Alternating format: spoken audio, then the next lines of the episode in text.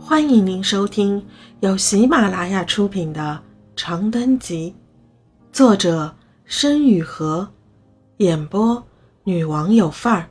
欢迎订阅。菊林一，彭家祖屋终究还是被挂在网上出售了。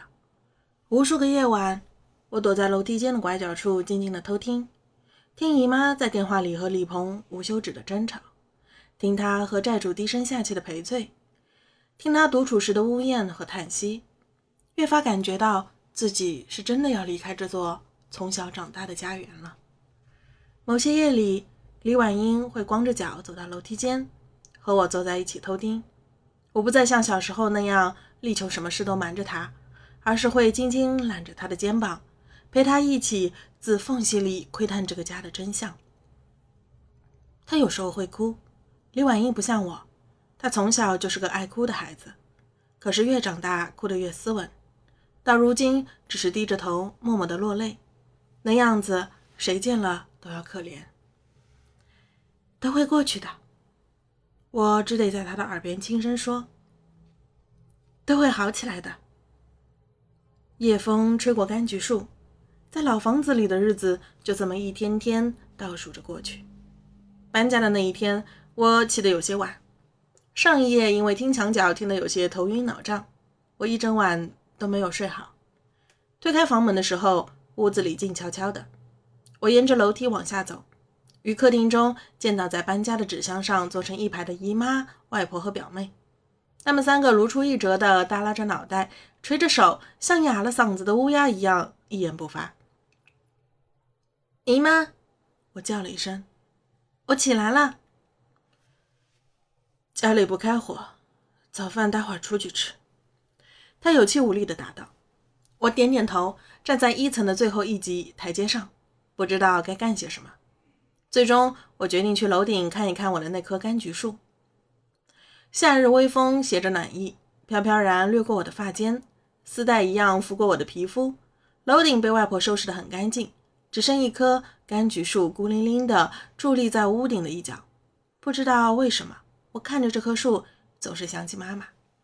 我走到柑橘树旁，轻轻抚过它翠绿的叶片和青绿色的果实，沙沙声随着我的动作渐渐响起，像是树在对我说话。你也不想走，对吗？我说。沙沙沙，沙沙沙。可是我们必须要离开了，我带你走吧。沙沙沙，沙沙沙。我俯身吃力地抬起柑橘树的陶土花盆，试图搬着它往下楼，可是却是徒劳。柔润，柔润，快走啦！搬家公司的人来了，你在干什么呢？姨妈的声音自楼下传来。不过多时，她的身影也出现在了楼顶。你，这棵树……我望着姨妈，眼眶不知道为什么变得酸涩。我扑到她的怀里，无声地流下眼泪。姨妈抱着我，无措地说：“不就是一棵树吗？你要是喜欢，我们也一起搬走。”新家位于南阳市第五初中斜对面的一座老旧小区内。据说姨妈是为了我上学才特意买的学区房，价格似乎不菲。这间三居室大约一百二十平米出头，客厅并不十分宽敞，好在通风良好，家具风格简约小巧，所以住下四个人。也并不显得拥挤。我和李婉英共享一间卧室，我睡上铺，她睡下铺。书桌沿着窗台摆了很长一条，容得下两个人并肩坐着学习。姐，以后我熬夜写小说，你可不要告诉妈妈呀。这是李婉英进入房间后对我说的第一句话。我无奈的笑笑，耸了耸肩，无所谓，你爱干嘛干嘛，到时候。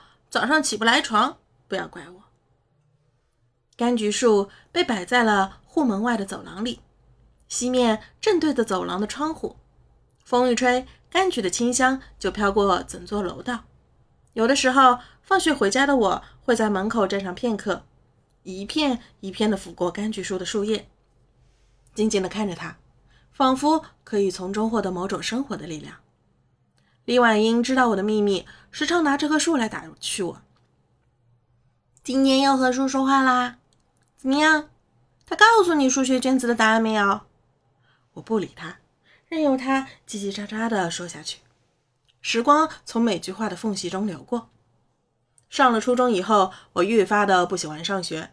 河南向来是人口大省，也是升学考试中最难走的那一条独木桥。激烈的竞争从初中就开始出现端倪。我每天都要傍晚六点才能放学回家。学校里唯一令我感到措手不及的一点就是我的新同桌。我仍记得分配座位的那一天，搬着桌子踉踉跄跄地走到我身侧的男生，开口说了一声“饶家”。那温润的声音是如此熟悉，我不由得抬头看了他一眼。一个穿着白色校服、高高瘦瘦、眼尾狭长的清秀男生，在看到我的一瞬间，瞬间变了神色。你，你就是那天我在路上遇到的那个人吧？他惊喜地说道。找妹妹的那个。我愣了一瞬，随即也认出他来，于是点点头，忍不住微笑了。我叫董话，话术的话。你叫什么名字？我撩起一侧的碎发，迎着光对他说：“我是罗润，润无细无声的润。”我们就这么成为每天见面时间最长的人。起初我并不怎么同他说话，上课的时候我总是不由自主的发呆，经常是董话拿着笔杆戳一戳我的胳膊肘，才使我回过神来。时间久了，我们也达成了一种不言自明的默契。董话帮我记课堂笔记，我帮董话做值日。董话在检查仪容仪表的时候忽视我过长的指甲，我在自习课的时候替睡觉的董话打掩护。日子如流水一般，一天天的流淌过去。我柔润，一个没有朋友的人，渐渐与董话形成了某种奇特的友谊。那是一个夏天的星期五，傍晚的天空比焰火还要灿烂，层叠火烧云着在远方的穹顶，仰头望去一片光明。